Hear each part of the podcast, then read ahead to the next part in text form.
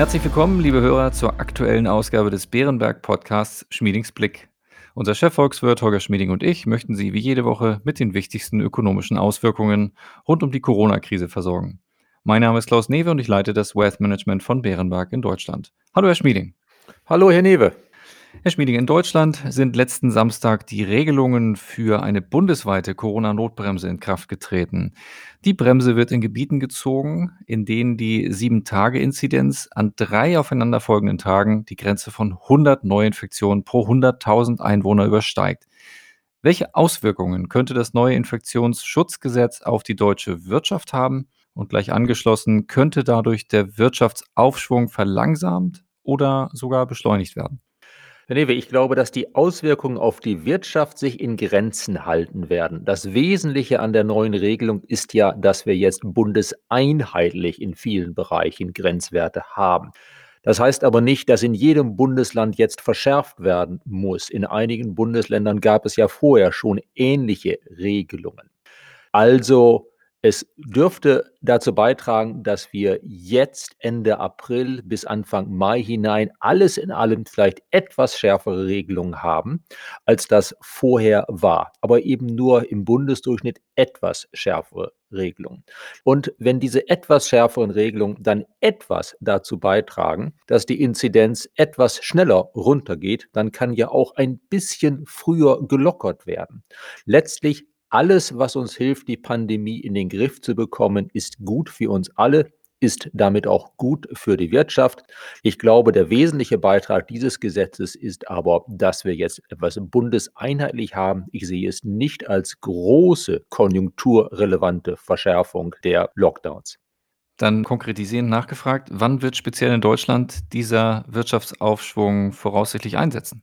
Herr Newe, Sie werden sich wundern. Der Aufschwung hat wahrscheinlich bereits eingesetzt. Wir haben noch nicht die Zahlen, aber es sieht so aus, als sei der Februar der Tiefpunkt gewesen. Auch deshalb, weil im Februar es war besonders kalt, es im Baugewerbe wetterbedingt, schneebedingt einen Rückschlag gab.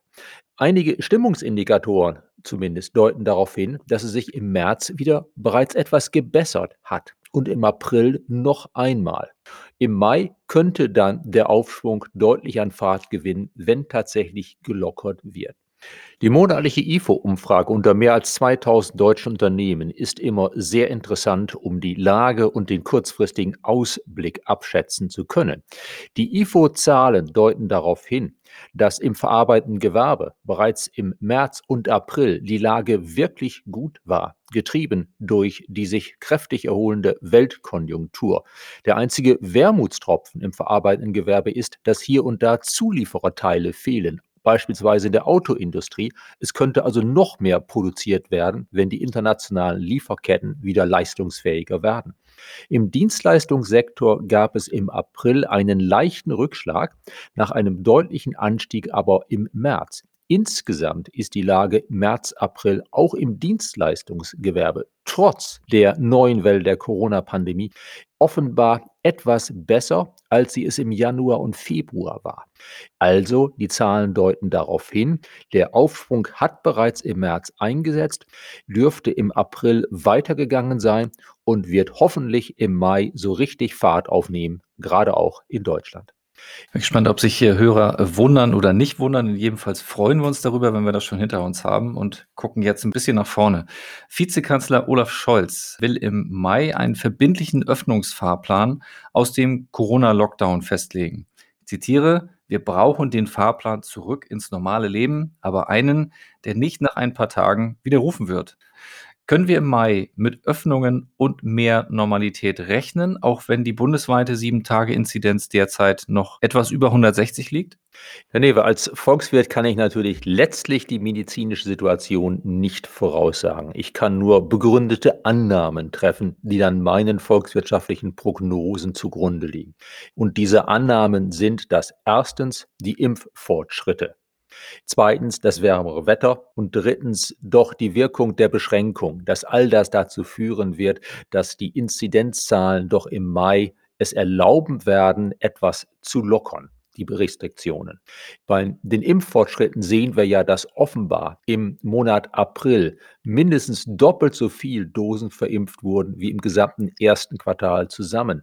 Es zeichnet sich ab, dass das Tempo im Mai noch etwas schneller werden kann beim Impfen.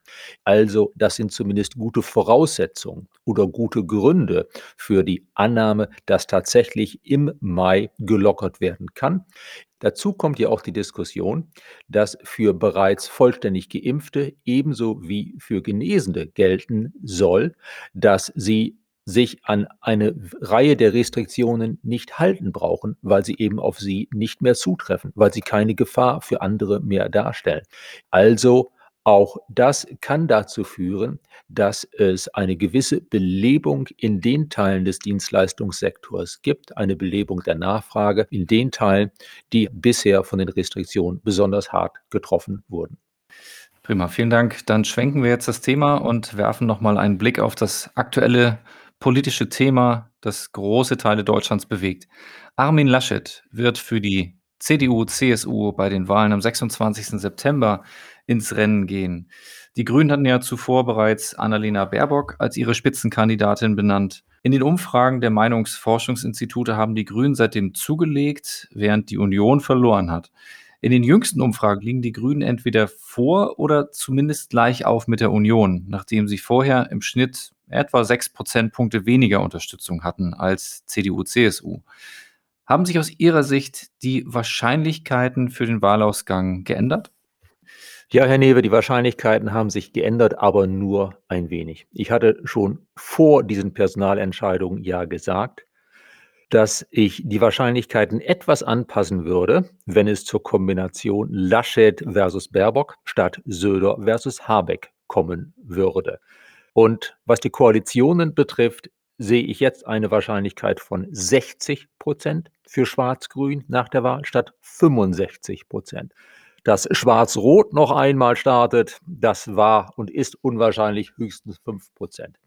Die Wahrscheinlichkeit für eine Ampelkoalition habe ich etwas hochgenommen, von 15 auf 20 Prozent. Die Wahrscheinlichkeit für Grün, Rot, Rot ist für mich etwa unverändert bei 15 Prozent.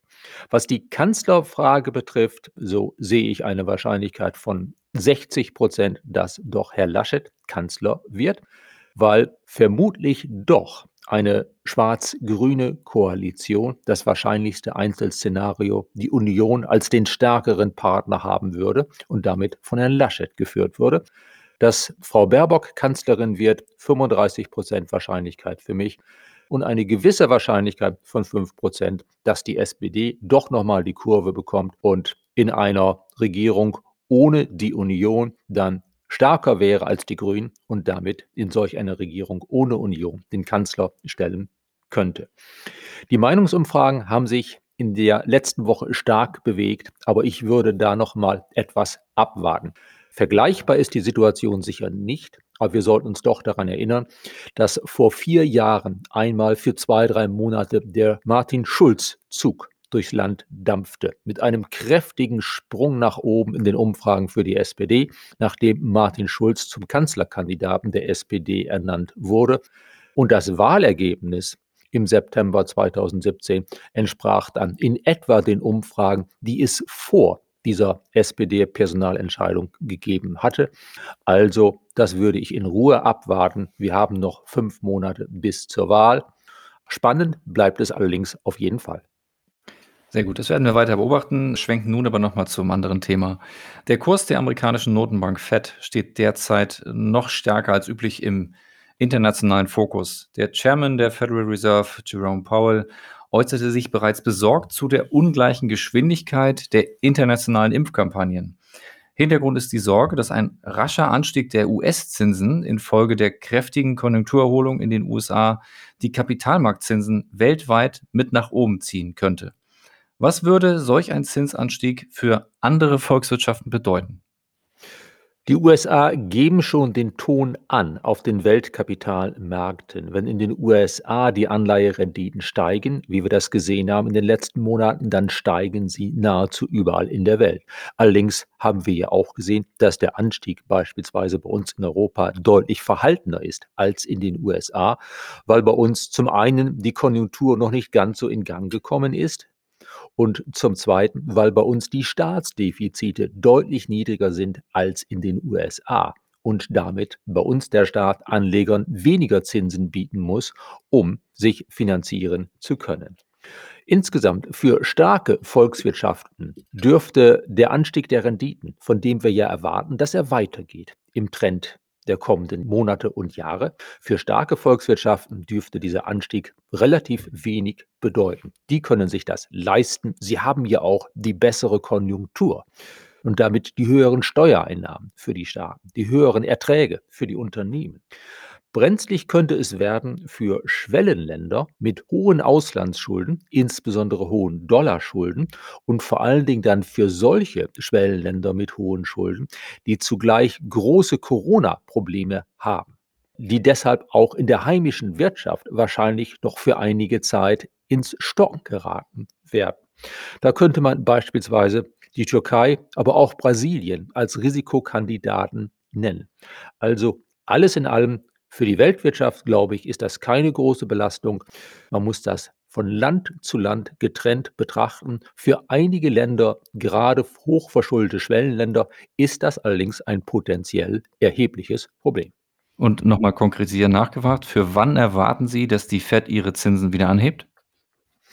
In diesem Sommer dürfte in der Fed die öffentliche Diskussion beginnen, wann denn die Anleihekäufe zurückgefahren werden. Da könnte es beispielsweise sein, dass im August bei dieser Konferenz in Jackson Hole, dieser Sommerkonferenz der US-Fed, der Chairman Powell dann Andeutungen macht, vielleicht sogar auch schon klarer zu erkennen gibt, wann denn und auf welche Art, wie schnell die Anleihekäufe zurückgefahren werden. Tapering ist das englische Wort dafür. Das kann für den Markt interessant sein und ihn durchaus auch mal in Unruhe versetzen. Wir rechnen damit, dass ab Ende dieses Jahres dann im kommenden Jahr die Anleihekäufe in den USA schrittweise zurückgefahren werden und dass Anfang 2023 die US-Notenbank dann erstmals ihre Leitzinsen wieder anhebt, wobei es angesichts der starken Konjunktur in den USA, angesichts des ausgesprochen kräftigen Fiskalimpulses dort, angesichts der dort ausgeprägteren Inflationsgefahren als bei uns. Es kann gut sein, dass es angesichts dessen in den USA vielleicht auch schon Ende kommenden Jahres den ersten Zinsschritt nach oben gibt. Wir bleiben in den USA, schwenken aber das Thema. In den USA wird derzeit ja auch über die Erhöhung der Unternehmenssteuer von 21 auf 28 Prozent diskutiert, um das über 2 Billionen US-Dollar große Infrastrukturpaket von Präsident Biden zu finanzieren. Eine Einigung auf 25 Prozent im Kongress ist denkbar. Was würde das für ausländische Investoren bedeuten? Herr Newe, was sich abzeichnet, ein Anstieg der Unternehmenssteuer von 21 auf 25 Prozent, wie Sie es ja geschildert haben, wäre meines Erachtens für Investoren, für die US-Wirtschaft keine so große Änderung.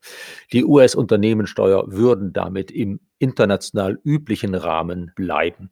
Viel wichtiger für die längerfristigen Aussichten der US-Wirtschaft ist die Frage, ob es unter beiden zu erheblichen Regulierungen kommt, wesentlicher Sektoren der Wirtschaft. Bisher ist da etwas unterwegs, aber noch nichts, wo wir sagen würden, das würde unseren Blick auf die US-Wirtschaft langfristig wirklich eintrüben. Beobachten müssen wir auch, ob beispielsweise insgesamt die Mindestlöhne in vielen oder allen Bereichen kräftig erhöht werden. Das könnte einige Branchen in den USA hart treffen und den Arbeitsmarkt etwas belasten. Das Regulierungsthema ist letztlich wesentlich wichtiger für die Zukunft der US-Wirtschaft und damit auch für die Aussichten für Anleger in den USA als die Anhebung der Unternehmenssteuer, so wie sie jetzt in Washington, DC diskutiert wird. Wir bleiben nochmal in den USA und auch nochmal beim Thema Steuern. Wie letzte Woche bekannt wurde, plant die Biden-Administration die Kapitalertragssteuer für Bürger mit einem Jahreseinkommen von über einer Million Dollar auf 39,6 Prozent anzuheben. Zusammen mit bestehenden weiteren Abgaben würde die entsprechende Steuerlast auf 43,4 Prozent steigen und könnte je nach Bundesstaat nochmal höher ausfallen. Die Wall Street reagierte kurzzeitig mit Abschlägen. Würde das Ihres Erachtens den Ausblick auf Konjunktur- und Kapitalmärkte in den USA erheblich ändern? Und für wie wahrscheinlich halten Sie es, dass ein solches Steuervorhaben umgesetzt werden kann? Herr Newe, ähnlich wie beim Thema Unternehmenssteuer vorab würde ich sagen, es kann natürlich das eine oder andere bewirken. Es kann sich hier und da tatsächlich etwas verschieben. Aber ich glaube nicht, dass die Konsequenzen so ausgeprägt wären, dass ich das in meinen gesamtwirtschaftlichen Statistiken, beispielsweise der gesamtwirtschaftlichen Wachstumsrate, wirklich klar erkennen würde. Meines Erachtens hat der Markt insgesamt richtig reagiert, kurzfristig Abschläge, aber kein Trendwechsel. Wie wahrscheinlich ist es? Aus meiner Sicht unklar. Ich würde sagen eher ja als nein, dass es einen Schritt in die Richtung gibt. Aber die politische Lage in den USA ist man könnte sagen, wie üblich, relativ schwer zu durchschauen, weil es da auf einzelne Abgeordnete im Kongress ankommt, die dann wieder teils von ihrer eigenen Basis in einem bestimmten Bundesstaat, beispielsweise North Carolina, getrieben werden. Also wir müssen uns darauf einrichten, dass insgesamt die US-Diskussion in diese Richtung geht. Aber ich glaube halt nicht, dass in den USA die Steuerlast, sei es für Unternehmen, sei es für Kapitalerträge, derartig steigen wird, dass das tatsächlich den Wirtschaftsausblick nennenswert beeinflussen würde. Lieber Schmieding, wir sind schon wieder am Ende unserer heutigen Folge angekommen und ich danke Ihnen sehr für Ihre Einschätzung. Gerne, Herr Newe. Liebe Hörer, vielen Dank für Ihr Interesse. Wir hoffen, es hat Ihnen gefallen. Falls ja, empfehlen Sie uns gern weiter. Und wenn Sie Fragen oder Anregungen haben, schreiben Sie uns gerne eine E-Mail an schmiedingsblick.beerenberg.de. Bleiben Sie gesund und bis kommende Woche.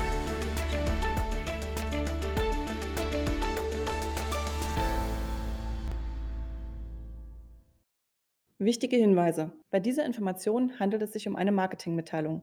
Diese soll Ihnen Gelegenheit geben, sich selbst ein Bild über eine Anlagemöglichkeit zu machen. Wir weisen ausdrücklich darauf hin, dass diese Information keine individuelle Anlageberatung, keine Anlageempfehlung und keine Anlagestrategieempfehlung darstellt. Frühere Wertentwicklungen sind kein verlässlicher Indikator für die künftige Wertentwicklung.